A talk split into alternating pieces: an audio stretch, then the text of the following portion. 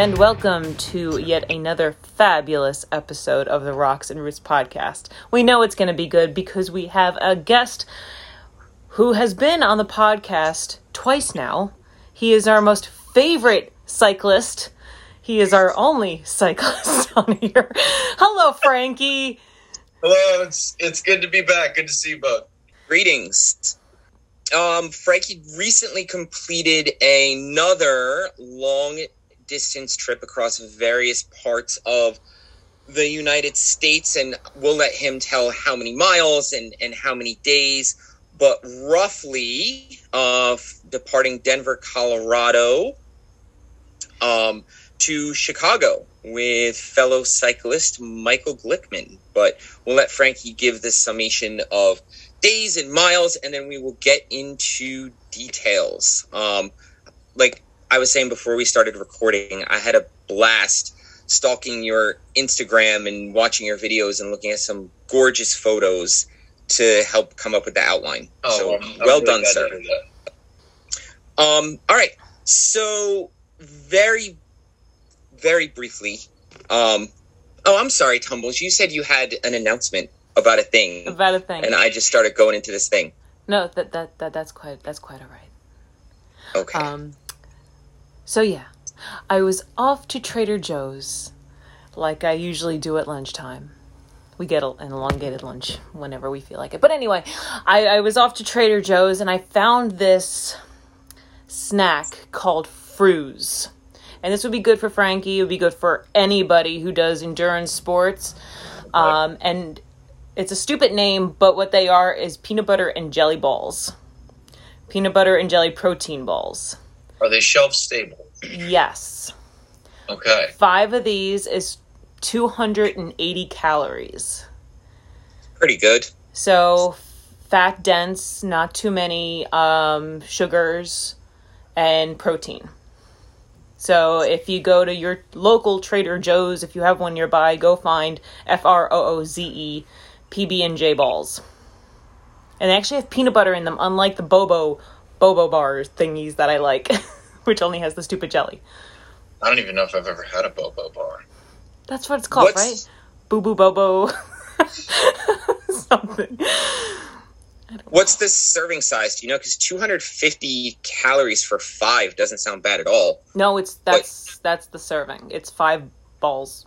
The balls are like I don't know quarter size. Okay.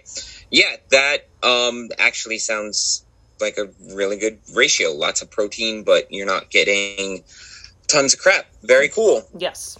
So along with our kind bars, which I've been focusing on lately because you started eating them, and I'm like, well, they're a bit healthier than all the other shit that we're eating.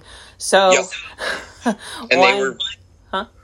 they were recommended by our podcast foodie from way back. That's right. That's true. She came on. I forget her name. My bad. But she came on back in February of this year. So Yes. check her out. Anywho, ha. Let's get into Frankie's epic journey, part trois or part four. Is this number four? Or This number is his third time Third with time. us. Uh, no, third time with us. But how many trips have you done? This is the fourth tour in four years. Four. Wow. Wow. Four. Four for four.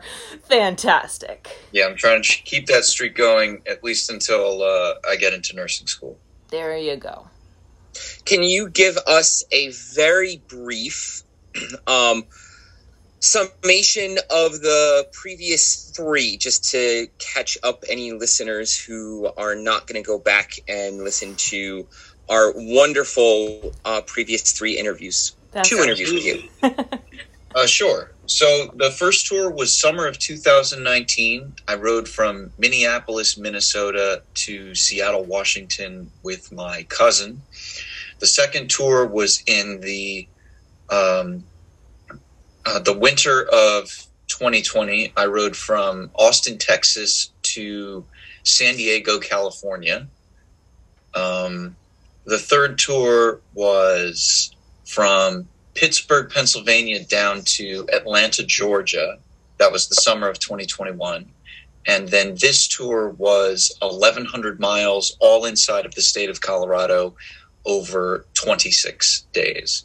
Um, so with this trip being complete, I think I now have about uh, eight thousand to eight thousand five hundred miles of touring on my bike, Vixen. Congratulations. That is absolutely fantastic.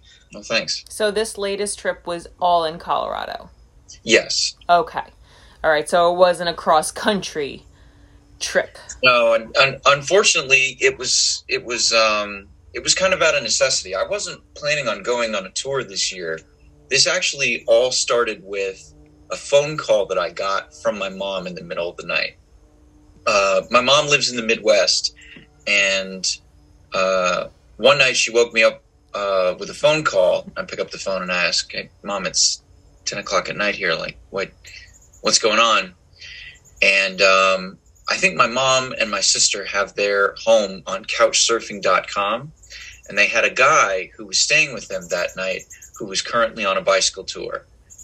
And so immediately I'm fully awake and I'm, hey, put him on the phone. Put him on the phone. Yep. I know. And um, I can't remember his name, but he was a really, really nice guy.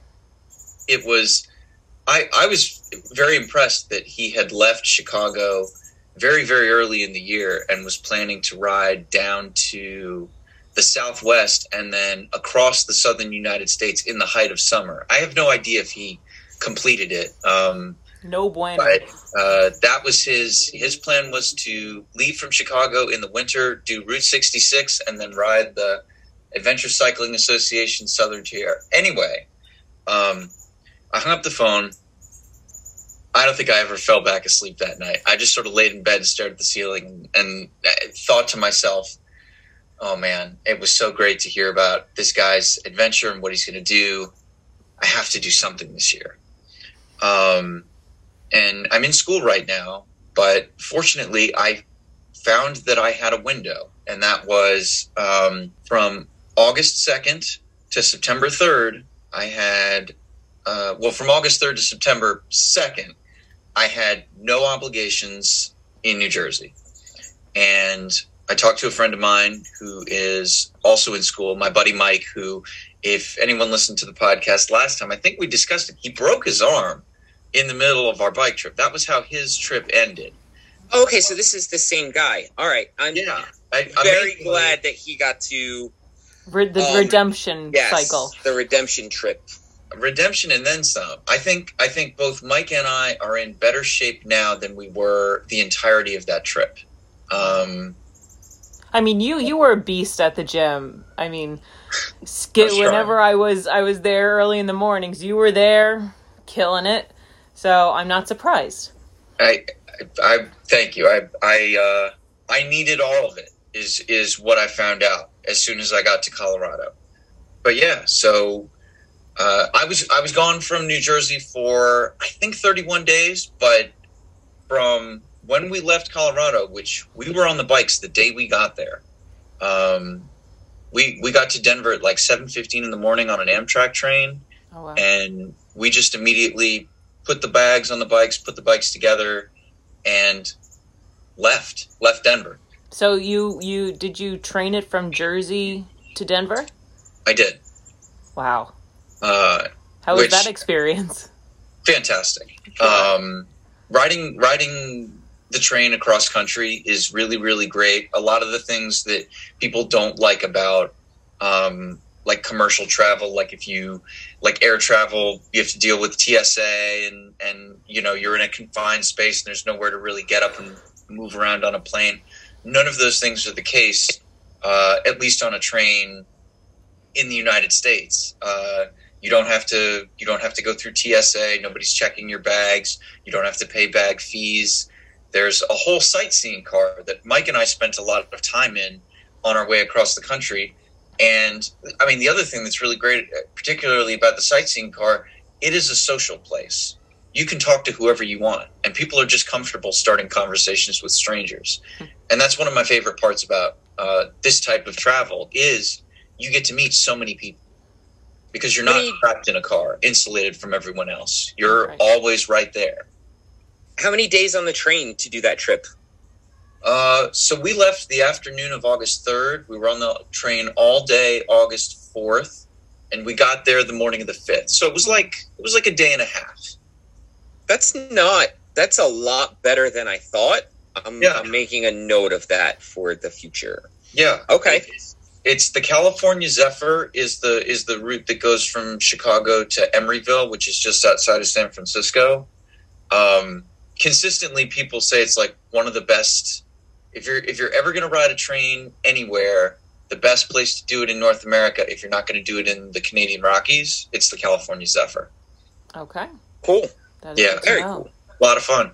That was what we did on the way back.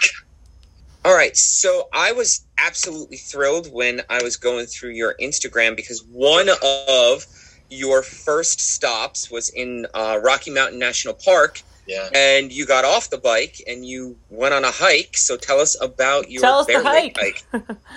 Um, I you know I don't I think by your standards it wasn't anything that ambitious, but uh, Mike and I had a great time. We stayed at the campground that's sort of nestled furthest up in the uh, area to hike in on the east side of the park, Glacier Basin. Mhm. What's really nice about Rocky Mountain National Park, they have a bus system that will That's take you good. all the way up to the trailhead that is uh, at the highest altitude, which is all the trailheads uh, next to Bear Lake.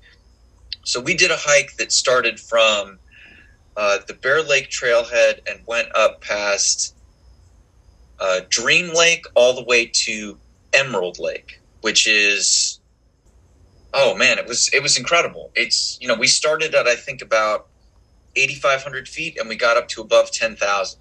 Nice. Um, and I've I've never that I can remember had low barometric pressure give me a nosebleed, but it did on that hike. No kidding. Um, I was just about to ask. Um, yeah. So that mm, I was when you said above ten thousand, I was just about to ask. Any other symptoms?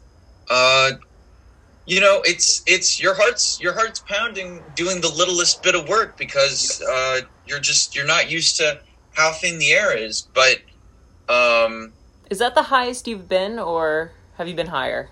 No, it's that's ten thousand. I had never been at ten thousand feet until But you went higher on this trip after that, if I recall. yes, Okay. Okay. So, but this 10,000er was the first for you.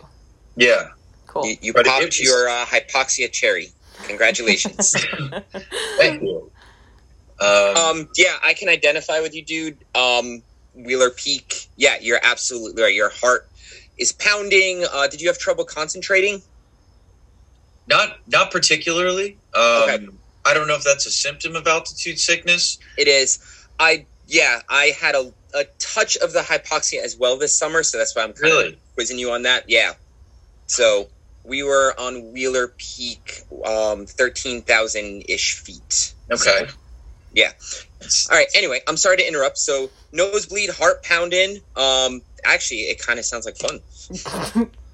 it's you know it was it was very humbling but i knew the moment i started planning this trip if i wasn't going to if i wasn't going to be gone from home long i really wanted something that was going to be action packed and you know probably hand in hand challenging and colorado was really the only place to go for that yeah it was i don't i don't know that i ever got altitude sickness. One of the uh, over the course of this trip, one of the things that that we did when we got there, um, we went straight to like a, a mall, and they had a kiosk in the in the uh, in the mall that was selling oxygen. Oh cans. yeah. and I'm, I think I still have mine. Um, It's like I never- Spaceballs when he's breathing in the fresh oxygen. Yes. Yes. Have you have you guys seen these? Do you have them? No. Let, let me go get mine. Just give me one second, because it's it's quite a trip. I thought that was just a joke. I didn't realize they actually No. had those things. It, it it feels like it weighs almost nothing, but this I've is seen these, Boost and I watched your video. You did an Instagram video where you talked about this. Yes. So yeah. Uh, So- for those of you that can't see, because we are not a video podcast, so that's everyone. Um, Mike is holding up a cylindrical object that says "Boost Oxygen." It is capped with a green mouthpiece that um, goes over your mouth and nose, or just your mouth. Uh, I think I think the idea is that you press it you press it to your mouth and and in, and He's inhale demonstrating for us, mouth only. right. That is so cool. Cure your own boost oxygen before helping someone else. Yes. It's, it, it does have all the suffer. Place mask under nose and over mouth. Pull press trigger down to activate flow. Breathe deeply through the mouth. It's ten liters, so this is supposed to be good for like. Uh, I think this is supposed to be good for like ninety seconds. So, the idea was if you start to get oxygen sickness, you have to have this in the handlebar bag, and like every thirty seconds, you're just you're just taking drags of, of pure O2. I know So what I'm getting. Thank you for Christmas. Right. Some boost. Uh, So, what what are the results? Did it work? fortunately, I, I've never tried it. I never had to use it. You know, the first the Probably first not day, the, not the best idea, but you could try it now live on the podcast. I mean, I don't I don't know that it's going to have any like quantifiable effect. No, it won't because you're not at altitude. It's not gonna. Nothing. How, okay, nothing. Sorry, anyway. friends. He didn't pass out. He did, nothing happened. It works. I felt it spray in my mouth. That's God. what she said. Yeah. Um. okay, Yeah. so you went to this mall. You got your oxygen at the mall, Right. Okay. get I did. I got Yes, the please. guy who told me to uh, to to get the oxygen. He had he had an O2 can in one hand and a vape in the other, and I was like, "Well, I only have one of those two things, so maybe I won't have to use it." There you go. So you started in Denver. Yes, now, we did. Colorado's a square. Where in the square is Denver? So if I don't you, have a map in front of me. Um, I I don't think you need one. So if you, it's I, I don't think it's right down the middle of Colorado, but if you basically uh, cut Colorado into uh, quarters, so Mhm. there's a, a northeast, a southeast, um, a northwest, and a southwest corner. Right at the very center where they all meet Yes. basically where Denver is. Okay. It's it's it's a city right in front of the Front Range, kind of equidistant between the northern and southern ends of the state. Gotcha. Um, and your route it was a long route. How did you go counterclockwise? Did you go north south? How how did your um, itinerary materialize? So the routes the route's pretty convoluted, but I I'll I'll try to explain it about as simply as I as as I can. So uh, the first thing we wanted to do, uh, we knew we wanted to visit Rocky Mountain National Park, and that was basically the northernmost place on our itinerary. Okay. Uh, as a result, because that's also very close to the Front Range, we Mhm. knew we had to visit that first. Um, so we left Denver to the west, and as soon as we made it up into the into the mountains, past sort of the initial ridge line, we met up with a highway called the Peak to Peak Highway, which basically runs parallel to uh, all of the major cities on the Front Range. So Boulder, Colorado Springs, Fort Collins, Denver. Uh, further to the south, you've got Pueblo. Mhm. Um, I don't know that that highway runs that far, but basically, we made it up into altitude. So we got up to 9,000 feet and then stayed there as we rode north to a town that is just outside of Rocky Mountain National Park. Um, Estes Park is what it's called. We rode over the Continental Divide while we were in Rocky Mountain National Park, east to west Awesome. and then we just started heading south.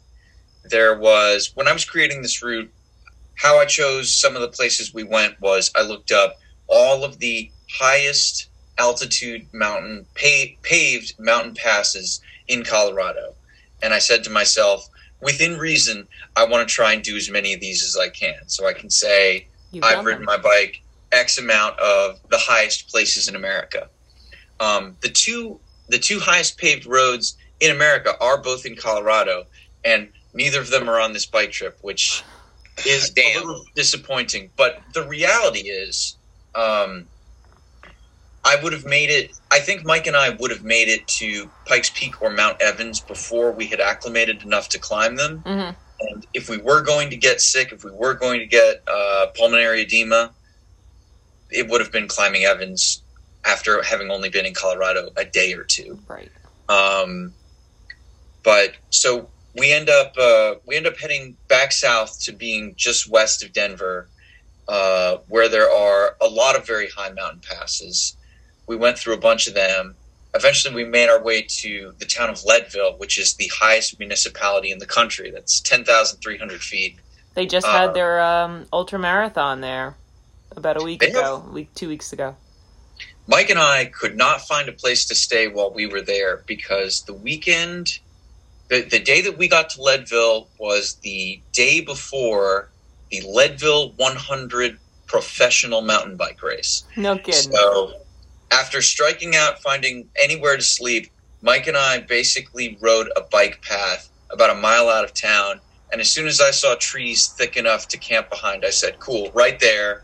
And we stealth camped in Leadville. Yeah. You seem a lot more confident than you were when you first stealth camped or cowboy camped.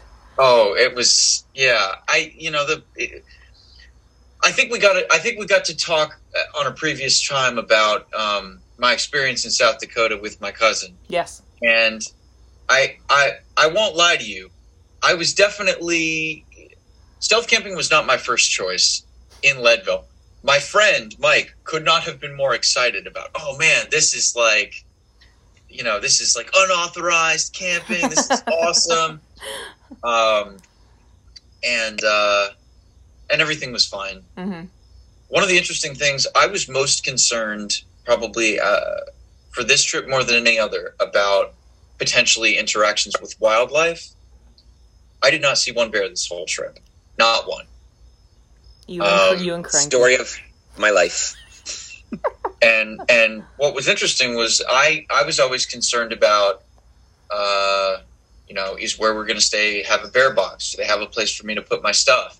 And the people in Colorado were like oh you don't need to do that. That's fine. Just if particularly they were like if you're going to stealth camp just like just sleep right next to your bike. Doesn't matter.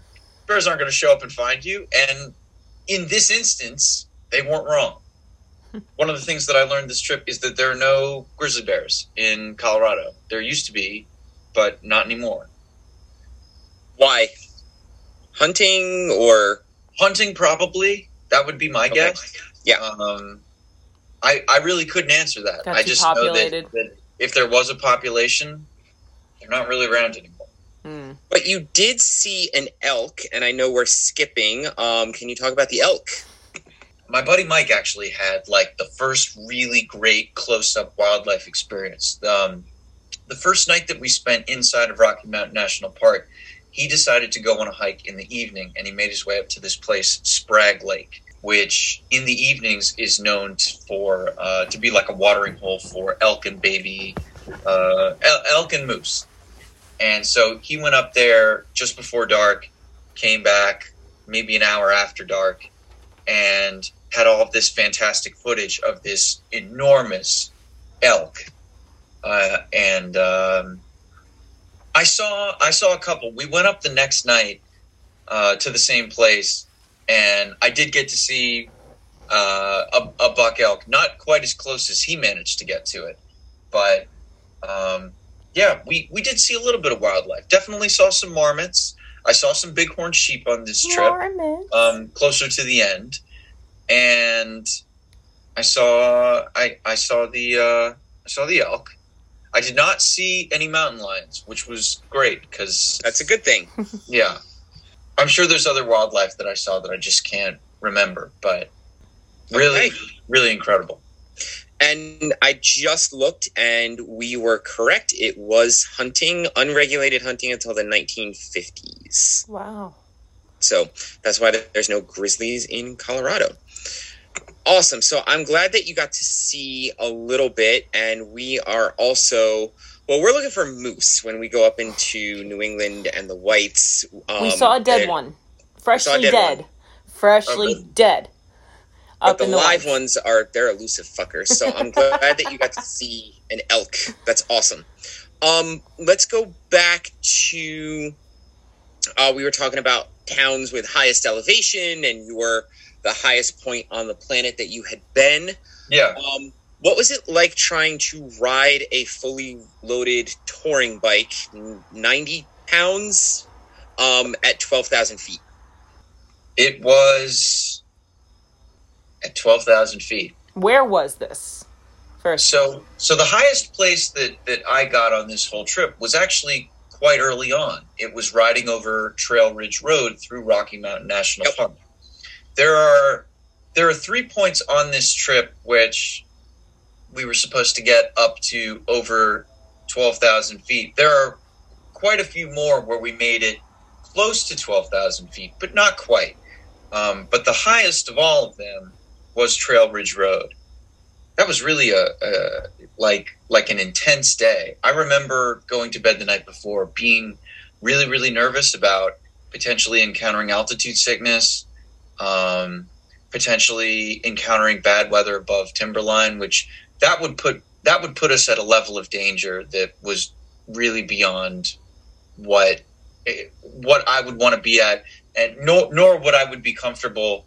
Um, uh, putting a friend through, even a consenting friend who was like, "Yeah, let's go do this." A I, I don't consenting wanna watch friend. Me and my I buddies like get that. straight for life. um, and uh, I can remember, uh, we, you know, we, we, we made very very good time, better better time than I thought. Um, and I remember getting to the sign at uh, two miles two miles uh, in the sky, and dragging dragging Vixen over to this sign. Um, for those who don't know, Vixen's the name on my bike. Uh, so I could take a picture, and then shortly after that, there's a sign that says like, you know, if you don't be up here if the weather gets bad. That that's yeah. I love dangerous. those signs. And I and I know now, like That's how you know the trail is good. so when when did you get to this elevation?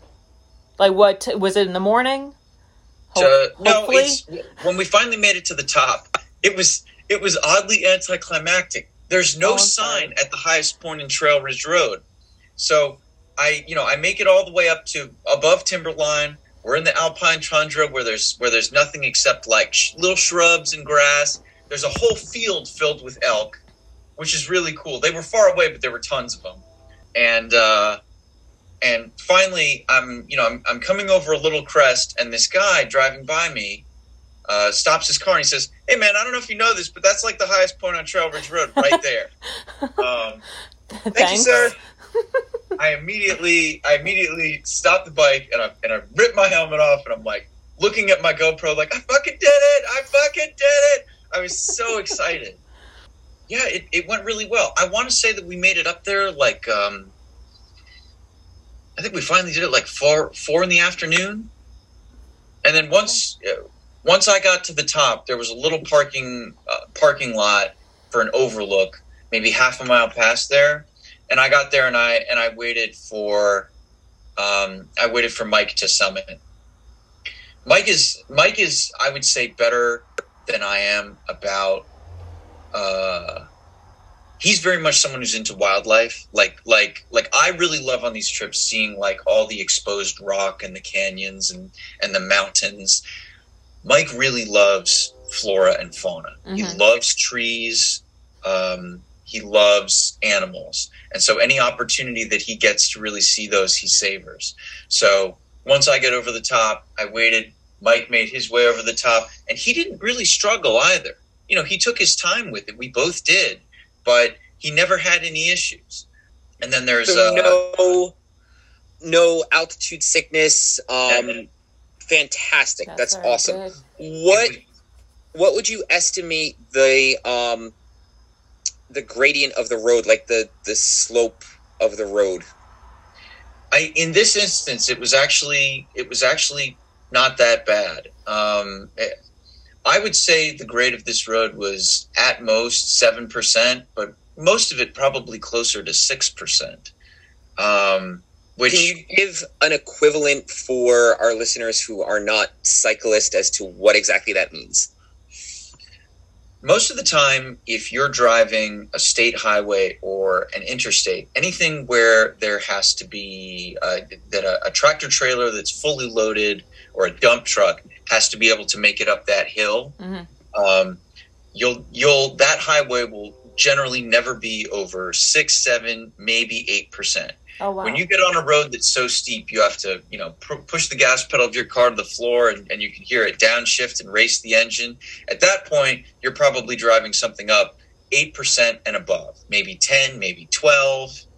Um, if you go to, if you go to the right places uh, where, you know, um, they've paved a steep hill and, and are, you know, kind of at the mercy of, of the natural geography, there's a there's a, a, a, very short road in my town um, that is probably 20%, which I keep telling myself I'm going to bring Vixen over and see if I can climb it without ejecting backwards over the back of the bike. It's good uh, practice. Yeah. I it mean, is. so so basically, this incline that you did is nothing you've not seen before. De- definitely not. Okay. I knew that the biggest challenge for this wasn't going to be these roads are going to be steep. It's the climbs will be very long. hmm more than anything else, you're going to have to pace yourself in a way that you haven't before because of the altitude. Okay. And it took a couple days to figure that out. A part of it was acclimation, a part of it was recognizing you're a lot stronger than you can be right now because there's a there's a finite amount of oxygen that you can, you know, that, that your body can supply to your muscles. You just have to go in a lower gear and just take your time with it. Wow, well Um, done.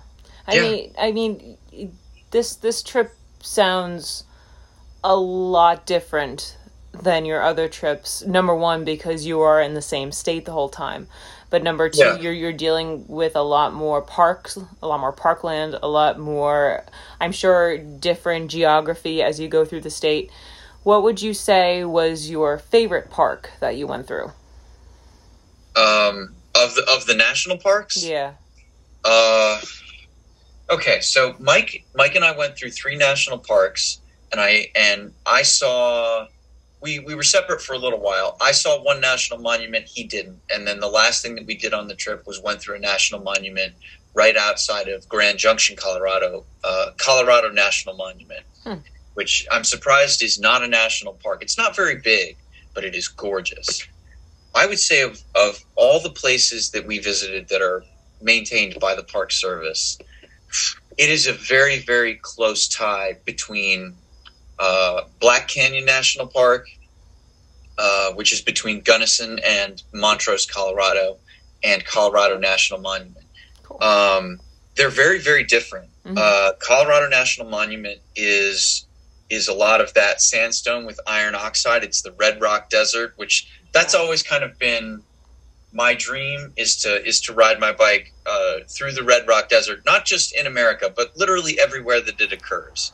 Um, and uh, Black Canyon and the Gunnison, the the geology is a little bit different, um, but it's incredible. Mike and I did a hike at the at uh, Black Canyon National Park. Um, you, we had to get a wilderness permit to get it. Uh, it turns out that the there there are three routes um, that you can hike to get down from the cliff edge all the way to the river in the canyon below, Mhm. um, and it's an eighteen hundred foot drop. Um, Wow. and we did of the three routes uh, what is supposed to be the easiest, and it was eighteen hundred feet down in a mile and a half, and I had never done anything like that.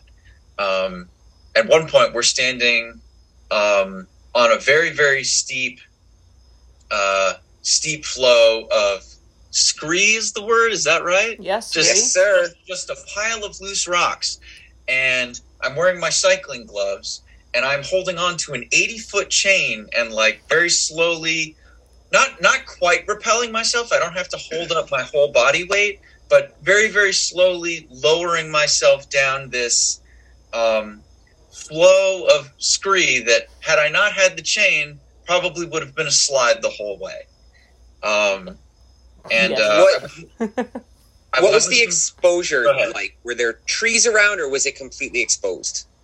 Uh, there there were trees most of the way most of the way down. They weren't always quite on top of us. Um, this this particular like route, they told us we can't call it a trail because there's no cairns and it's not marked. This route down Um, uh, it's it you, you follow basically the same rock flow for for quite a bit of it. Um, so there there was a lot of time that that you did not have trees over you. However, because you're in a canyon, you also don't have the sun on top of you either. Uh, that sounds amazing. Mm-hmm. yeah, it was it was really cool. Apparently, Mike was better about reading all of the promotional material for places we visited. He would get he would get the park map with like everything that talked about the wildlife, and I would get it to look at a map because sometimes it's just like show me where I need to go. exactly. Um, and I think Mike had read that the reason they call it uh, the Black Canyon is because uh, at the bottom there's certain sections that only get like ten minutes of sunlight a day. Oh wow. Yeah, that sounds that sounds absolutely incredible. Was it cooler as you went down, or was it? Did you get warmer? It was warmer. Yeah. It was way warmer. See, Tumbos, that's what smart people do in August and not go into the Grand Canyon. Yeah, friends, Yeah. don't go in canyons out west in the summer. It's not a fun time. uh, our canyon experience was just the opposite, Frankie. Um, Explain. It- Grand Canyon, North Rim, uh, North Kaibab Trail, going down, not as steep as that, um, but Mid August. mid August.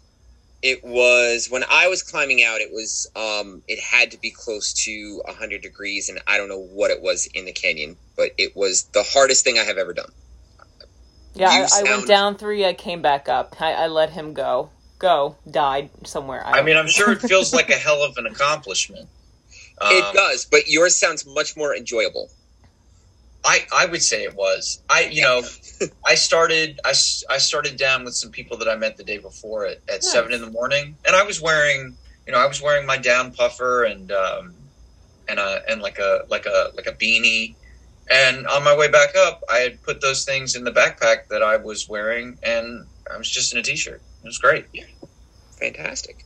Yeah, Um, and then you went to uh, Mesa Verde, and Verde, what? yeah. Yeah. Um, Cliff I dwellings. wanted- yeah, I want to hear you. I saw them and I read a little bit about them, but as a history person, um, tell us about the the cliff dwellings.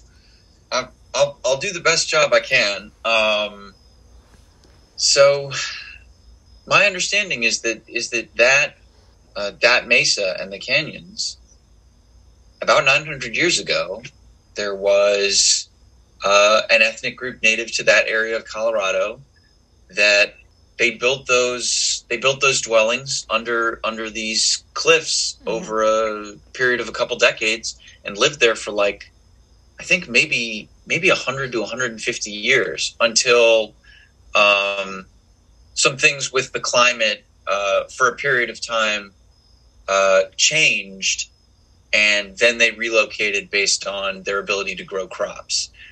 The interesting thing was these these dwellings are you know you're you're basically you've got all, all of these rooms and, and they were incredibly intricate just um, obviously they're not there anymore, but um, they could show us where there were uh, wood floors that separated a, a second floor room from a first floor room, and they had uh, places to uh, start fires and ways of, of getting the smoke out of the dwelling and having the heat distribute itself really well.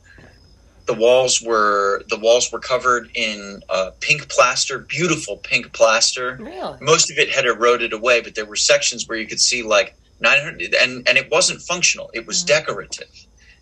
It was really, really incredible. I think the, the takeaway, and I talked about it, um, I talked about it in my post about this, was that one of the one of the park guides said, you know, we're here now on this really, really nice, you know, weekend morning, and it's really quiet and pretty here. Don't think about this place as a peaceful place because it wasn't this was a vibrant place. 150 people lived here. There were babies crying, children playing. Um, it was a community. right, moms and dads working. It was absolutely a community. There was noise happening round the clock. I And- do. I do enjoy those. Uh, when I was in Santa Fe, New Mexico, Bandelier National Park. same thing. The cliff dwellings, and you have to climb huge ladders to get yourself up there to check it out.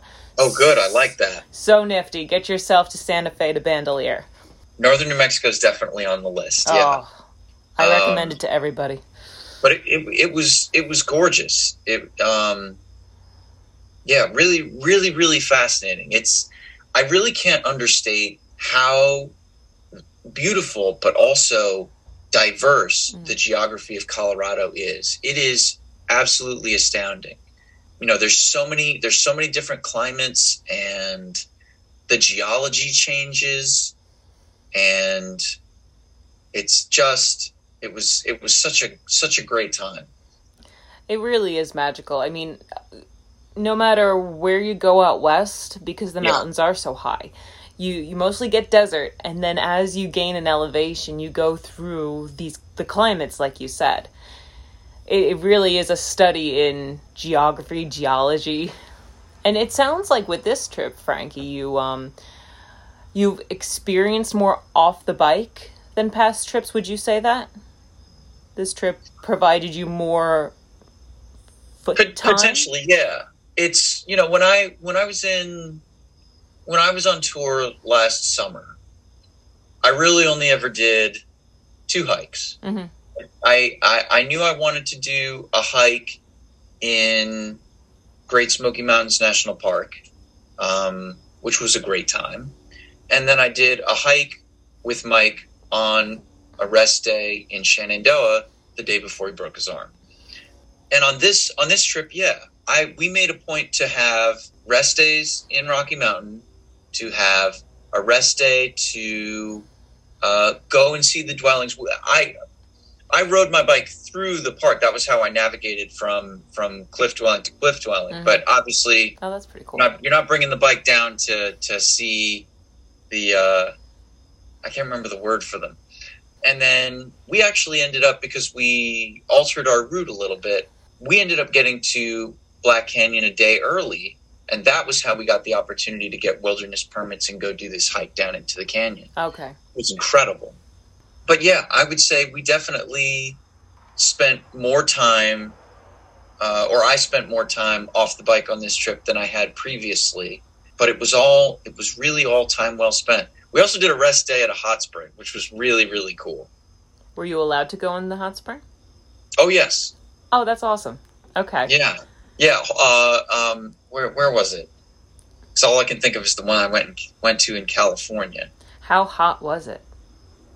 Uh, so this was this was a developed hot spring. Oh, okay. it, it like like it was natural, but um, they had they had taken it and diverted the water into multiple pools. So they Wow. had ones that were really hot, some of them that were you know lukewarm, and then some of them that were uh, Orvis Orvis hot springs. Orvis. Orvis. Okay. Yes, O R V I S. Someone had told me. Uh, I I knew that Colorado was a place that had quite a few hot springs, and that we had more than one option on our route. And the first night that we stayed in Colorado, we stayed with a, a lifelong native who is also a, a big a big cyclist, big adventurer, Dave.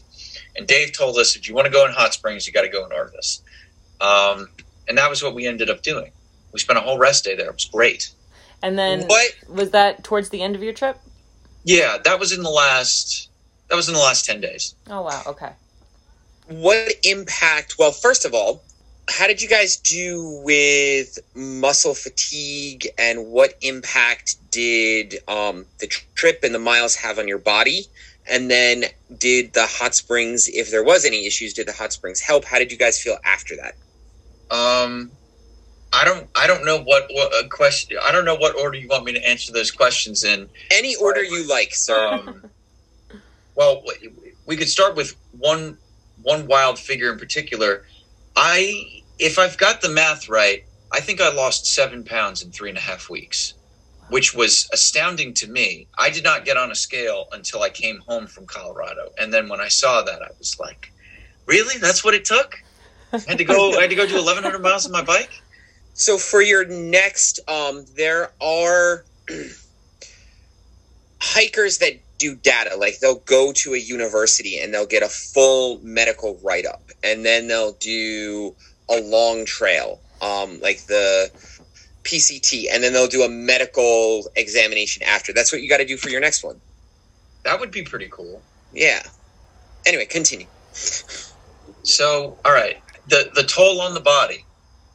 Uh, it was it was challenging. You know, one of one of the things that I, I end up doing on all that I plan on doing and do on all of these trips is once I'm awake on the trip, round the clock, I'm taking caffeine pills and Aleve. I take it every. I I would wake up and take them every morning, and uh, Mike Mike did as well. You know, some days were harder than others. Some days you'd wake up really sore. Some days it wouldn't be so bad, but um, it it certainly was very very challenging. At, at one point, I was concerned that I was going to start having issues with my um, IT bands. That was something that happened really. I had really really intense IT band pain on my very first bike trip, and at one point it was so bad I thought I was going to have to stop and go home. And then, kind of miraculously, it went away. And there were some days that I started to feel like my legs started to feel like how they did before uh, that strain really showed up. Mhm. Um, but fortunately, I- it never did. And a, pro- a part of it probably was recognizing you got to go lower gear, you got to take it easy. Right, right. Um, but yeah, um, we were sore all the time. So the hot springs did help. Oh, oh, it was so good. Um, the best that I felt on the trip, uh, by far, I would say, was we got to the we got to the hot springs in an afternoon, and then we spent uh, that afternoon and evening just hanging out in the hot springs. Woke up the next morning. I got in the hot springs before dawn. That was so cool. Um, and spent most of the day there. And then, yeah, that afternoon was like the best that I had felt the entire trip. I had had a very, very difficult few days before I got to Orvis. Um, all of my own making, just to be clear. Um, and nothing I regret doing. Just Mhm. just some really, really challenging climbs and, and very, very long days. But yeah, if if you're on a bike trip and having a hard time, can't rec or hiking, can't recommend enough. Spend a nice day in the hot springs, you'll be right as rain afterwards. Same thing with hikers and runners and everything in between. Sounds incredible. Um, Yeah. Did But you? we happen to know a trail that has hot springs on it, so We do. Is it in Arkansas? No, the Appalachian Trail has hot springs on it. Okay. Oh yeah, that's right. Duh. There's a whole town. There's a whole town. so, Frank, is is there a map somewhere where you marked out your route? I did. Oh, Um, sweet. If, if anyone's interested, uh, and I, I don't know how you want to do it, but I have a I have a, a route that I created through a website um, with a with a companion app called Ride with GPS. Okay. It's what I've it's what I use to plan all of my bike routes, both long tours and just uh, daily routes Gotcha. Uh, okay. where I want to maybe explore a, a new part of my neighborhood. And it's really great. I uh, if you if you pay for their subscription, it gives you the ability to edit maps in real detail and annotate them with like points of interest and things like that. And every single one of my maps is heavily annotated with um, places that you can camp, um, places that I can buy groceries, uh, bicycle shops, hmm All right. uh, the elevations of you know the summits and elevations of the highest mountain passes it's there's a lot of detail on this map and anyone who's interested in riding their bike in colorado if you want to plan a trip yeah i would say i I would be more than happy to to to share the map i'll i'll give you guys the the url so that if people want to take Well- a look at it yeah, we want to like, get a screen cap for Yep, the and Insta we'll- so we can show everyone. Yeah, it's it's it's a very hard route to explain because at, at certain points you're going in every direction. For sure. We go north for a while, we go west for a while, east, south. It all has to do with what the um, what the landscape allows us to do, what allows the road to do that we follow. Well, we would love you to have you on for a part two because there are some questions that I I'm kind of curious about that uh, we are pretty much out of time for right now. If if, you would, if you would like to come back on, that's Absolutely. oh yeah. hooray. There's this is the shortest trip I've ever gone on, but there is a lot that happens in a very short period of time. I was gonna say it seems like it's the sh- it's the shortest, but it seems like you did a lot more and a lot more variety. Like riding up the East Coast and riding through Shenandoah may have been a longer trip, but um, Skyline Drive is is Skyline Drive for 135 miles. It's Yeah. here you're getting um, all of these national parks and, and variety and cities, and you're off the bike hiking. So it seems like this was more eventful, despite the well, 1100 miles is not short, but um, despite the shorter mileage. No, you're I you're absolutely right. There was I don't know if the num I don't know if the numbers add up, but it felt like while I was in Colorado, I dealt with more bad weather than I did um, while I was riding the Blue Ridge Parkway last year. I think I got I think I got very lucky with how many dry days I got last year. Huh. And in this instance, what I learned about Colorado, and we can talk more about this uh, another time. Uh, basically, every morning you wake up under a clear blue sky, and then by one o'clock in the afternoon, you find out whether you're going to have a nice sunny day the rest of the day, Or or you're going to be uh, pulverized by thunderstorms. Yep.